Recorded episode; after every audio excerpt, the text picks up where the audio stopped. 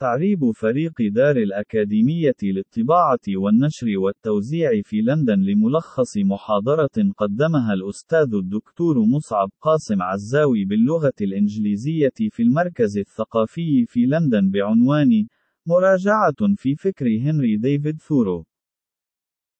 في معظم الأوقات، تنطوي الحياة العصرية الناجحة على الكثير من التكنولوجيا، والارتباط باستمرار بأشخاص آخرين، والعمل بجد من أجل الحصول على أكبر قدر ممكن من المال، وفعل ما يقال لنا. هذه العناصر هي وصفة تقليدية تقريبا للنجاح في عالمنا المعاصر، ولذلك قد يكون من المفاجئ أن بعض أفضل النصائح حول الحياة الحديثة تأتي من كاتب عاش لوحده في الغابة ورفض دفع ضرائبه واخترع فكره العصيان المدني. إن هنري ديفيد ثورو يذكرنا بأهمية البساطة والأصالة والعصيان الكامل لما قد يبدو هو النسق العام المقبول في المجتمع. ولد في عام 1817 في كونكورد، وهي بلدة متواضع غرب بوسطن في الولايات المتحدة. كان والده صانعا لأقلام الرصاص وقامت والدته بالاعتناء به. وقد التحق بكلية هارفارد في عام 1833 وتخرج في عام 1837 مع علامات جيدة. ومع ذلك فقد رفض المسارات الوظيفية العادية مثل القانون أو الطب أو الدراسات اللاهوتية. وقد مارس التدريس لفترة، لكنه فشل في الاستقرار في وظيفة في المدرسة المحلية لأنه لم يستطع تحمل ممارستهم للعقاب البدني للأطفال.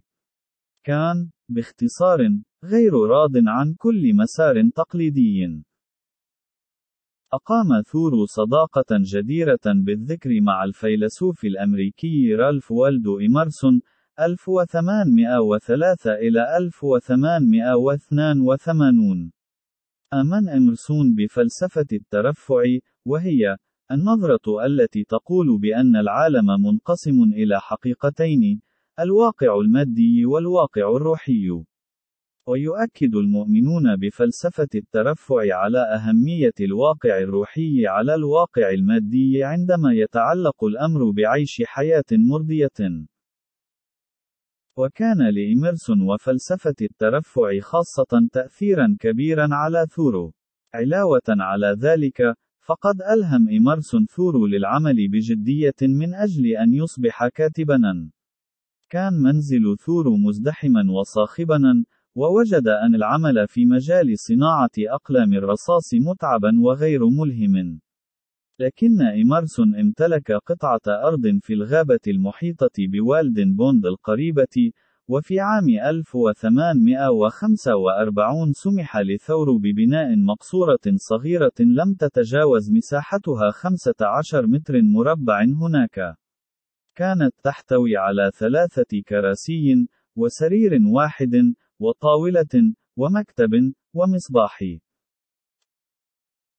انتقل ثورو إلى تلك المقصورة بهدفين: كتابة كتاب، والتأكد مما إذا كان من الممكن العمل يوما واحدا في الأسبوع وتخصيص ستة أيام لأعماله الفلسفية. في العامين اللذين قضاهما في المقصورة، صاغ ثور عمله الأكثر شهرة، والدن، أو الحياة في الغابة، الذي نشر في النهاية عام 1854. وقد كان ذلك نجاحا تجاريا وأدبيا متواضعا في ذلك الوقت، لكنه أصبح نصنا ملهما عن اكتشاف الذات.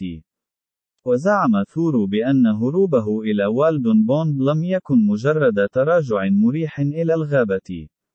فقد استقر هناك، ليعيش بعمق ويمتص نخاع الحياة، على حد تعبيره: لقد ذهبت إلى الغابة لأنني كنت أرغب في العيش الحقيقي، وأن أواجه الحقائق الأساسية للحياة لا غير، وأن أعرف ما إذا كان لا يمكنني تعلم ما كان عليها أن تدرسني، ولم اكتشف، عندما حانت ساعة موتي، أنني لم أعيش حياتي.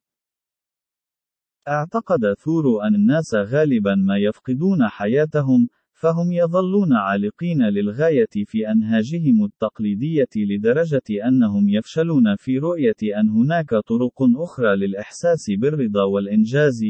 يبدو كما لو أن الرجال اختاروا عن قصد نمط العيش العام لأنهم فضلوه على أي شيء آخر. ومع ذلك، فهم يعتقدون بصراحة أنه لم يعد هناك خيار آخر. بعد مرور بعض الوقت في المقصورة، اكتشف ثور نمط حياة مختلف وأكثر وعيًا. بادئ ذي بدء، خلص ثور إلى أننا في الواقع نحتاج إلى عدد قليل جدا من الأشياء. كان يعتقد أن المال لا لزوم فعليا له، لأنه لا يساعدنا على تطوير روحنا. إن العمل، بالمعنى التقليدي، ليس ضروريا أيضا، أما بالنسبة للعمل، فليس في حيواتنا لأي من أشكاله التقليدية أي نتيجة. كان ثور يهدف إلى العمل لمدة يوم واحد فقط في الأسبوع، وقد وجد أن هذا ممكن تماما. وأشار إلى أن المشي لمسافة رحلة القطار التي تستغرق 30 ميلا تستغرق يوما واحدا، ولكن العمل لكسب المال لدفع ثمن نفس الرحلة سوف يستغرق أكثر من يوم. والأفضل من كل ذلك هو أن المشي يتيح لنا رؤية الطبيعة ويمنحنا وقتا للتفكير المتأمل، وهذا، من وجهة نظر ثورو، كان هو الوقت المناسب لام، لإيجاد أنه من خلال العمل لمدة ستة أسابيع تقريبا في السنة، يمكنني تحمل جميع النفقات المعيشة البسيطة. كل فصل الشتاء الخاص بي، وكذلك معظم فصل الصيف، كانت أوقات حرة وصافية للدراسة. مثل صديقه إمرسون، قدر ثور بعمق ما أسماه الاعتماد على الذات. إنه لا يثق في المجتمع المعاصر، والتقدم، الذي يبدو أنه يحققه. وقال إمرسون: لقد صنع الرجل المتحضر أحذية فاخرة، لكنه فقد استخدام قدميه. لقد شعر أن الاستقلال الاقتصادي عن الآخرين وعن الحكومة أمر بالغ الأهمية، وبينما كان يفهم أننا بحاجة إلى إيجاد الرفقة من الأشخاص الآخرين من وقت لآخر، شعر أنه في كثير من الأحيان نستخدم رفقة أشخاص آخرين لسد الفجوات في حياتنا الداخلية التي نخشى مواجهتها.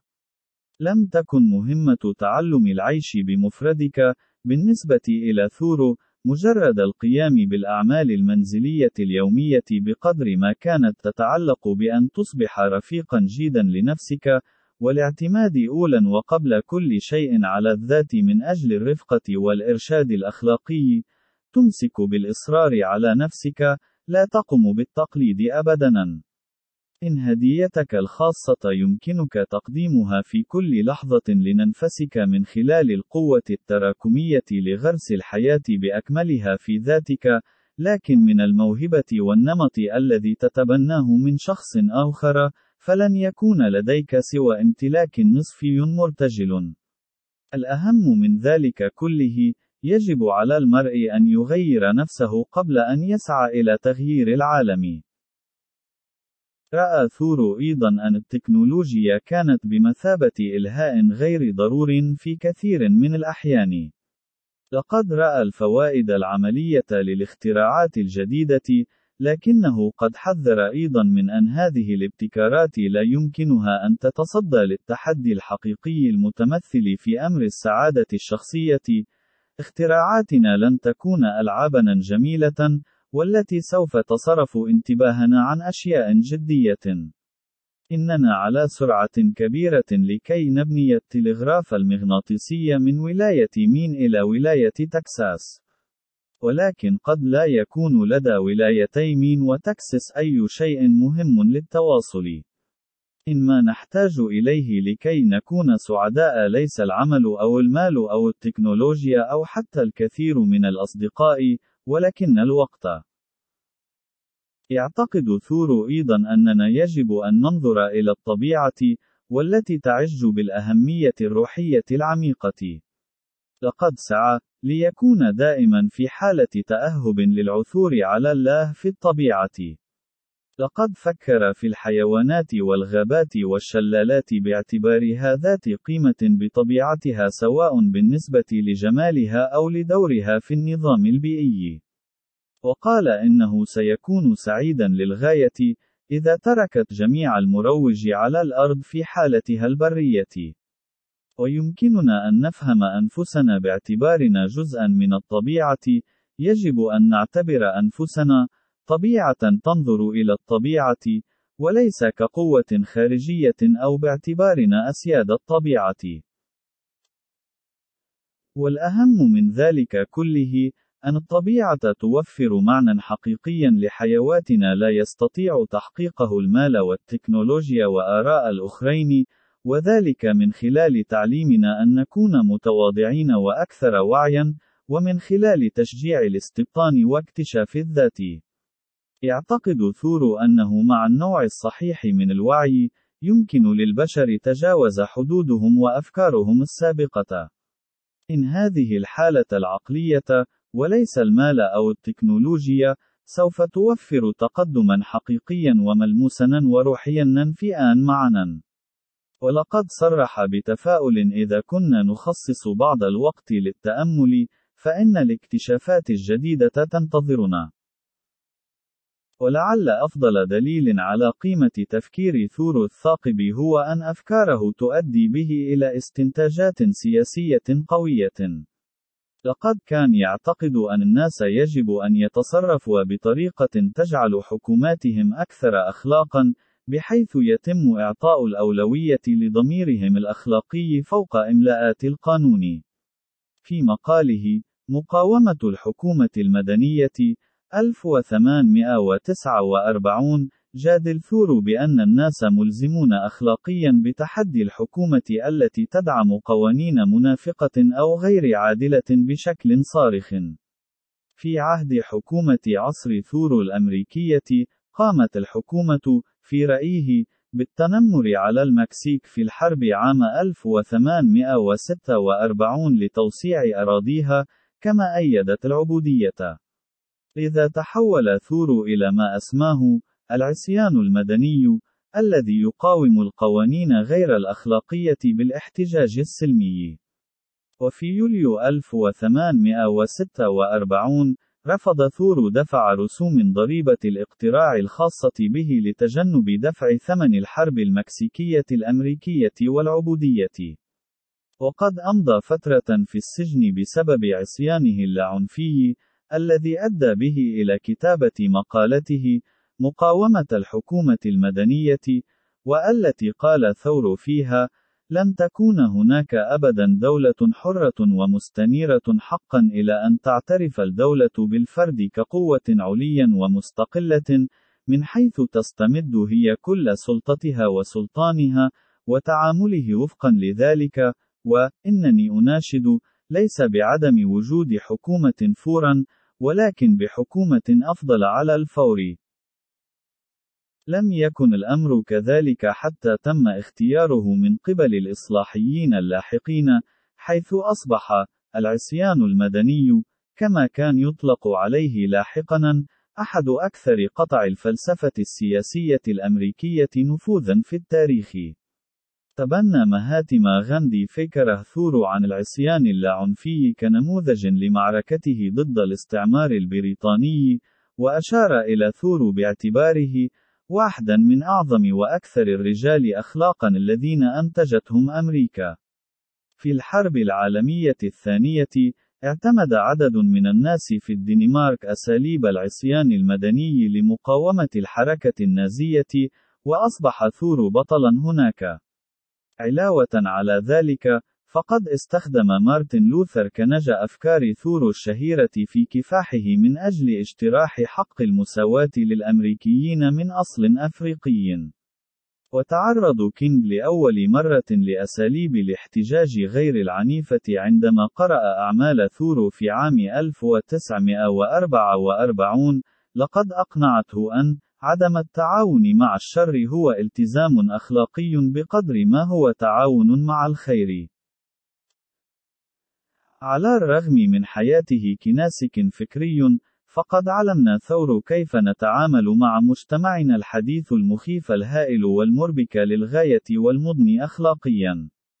إنه يتحدانا لأن نكون صادقين ليس فقط من خلال تجنب الحياة المادية وانحرافاتها، ولكن من خلال التواصل مع العالم، وسحب دعمنا للحكومة عندما نعتقد أنها تتصرف بشكل غير عادل.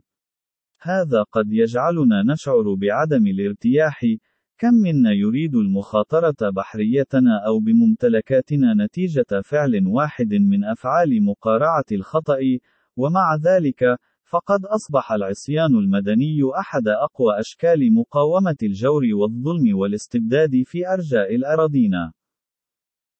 لا يزال ثور ذا صلة كبيرة بوقتنا الراهن وقضاياه المستعصية، لأننا لسنا بعيدين عن المشكلات التي سعى لمعالجتها. إن تركيزه على التواضع والتقشف والصراحة مع الذات وارتداد المرء عن العالم المادي هو رؤية جديدة في عالم يعاني من مشاكل اقتصادية عميقة في تكوينه البنيوي القائم على السعي لتحقيق الوفرة إلى درجة التخمة. في الواقع، إن الاهتمام بثور مع حلول كل الأزمات الاقتصادية خلال فترة الكساد العظيم في ثلاثينيات القرن العشرين، أصبحت فلسفته شائعة بشكل خاص في أمريكا.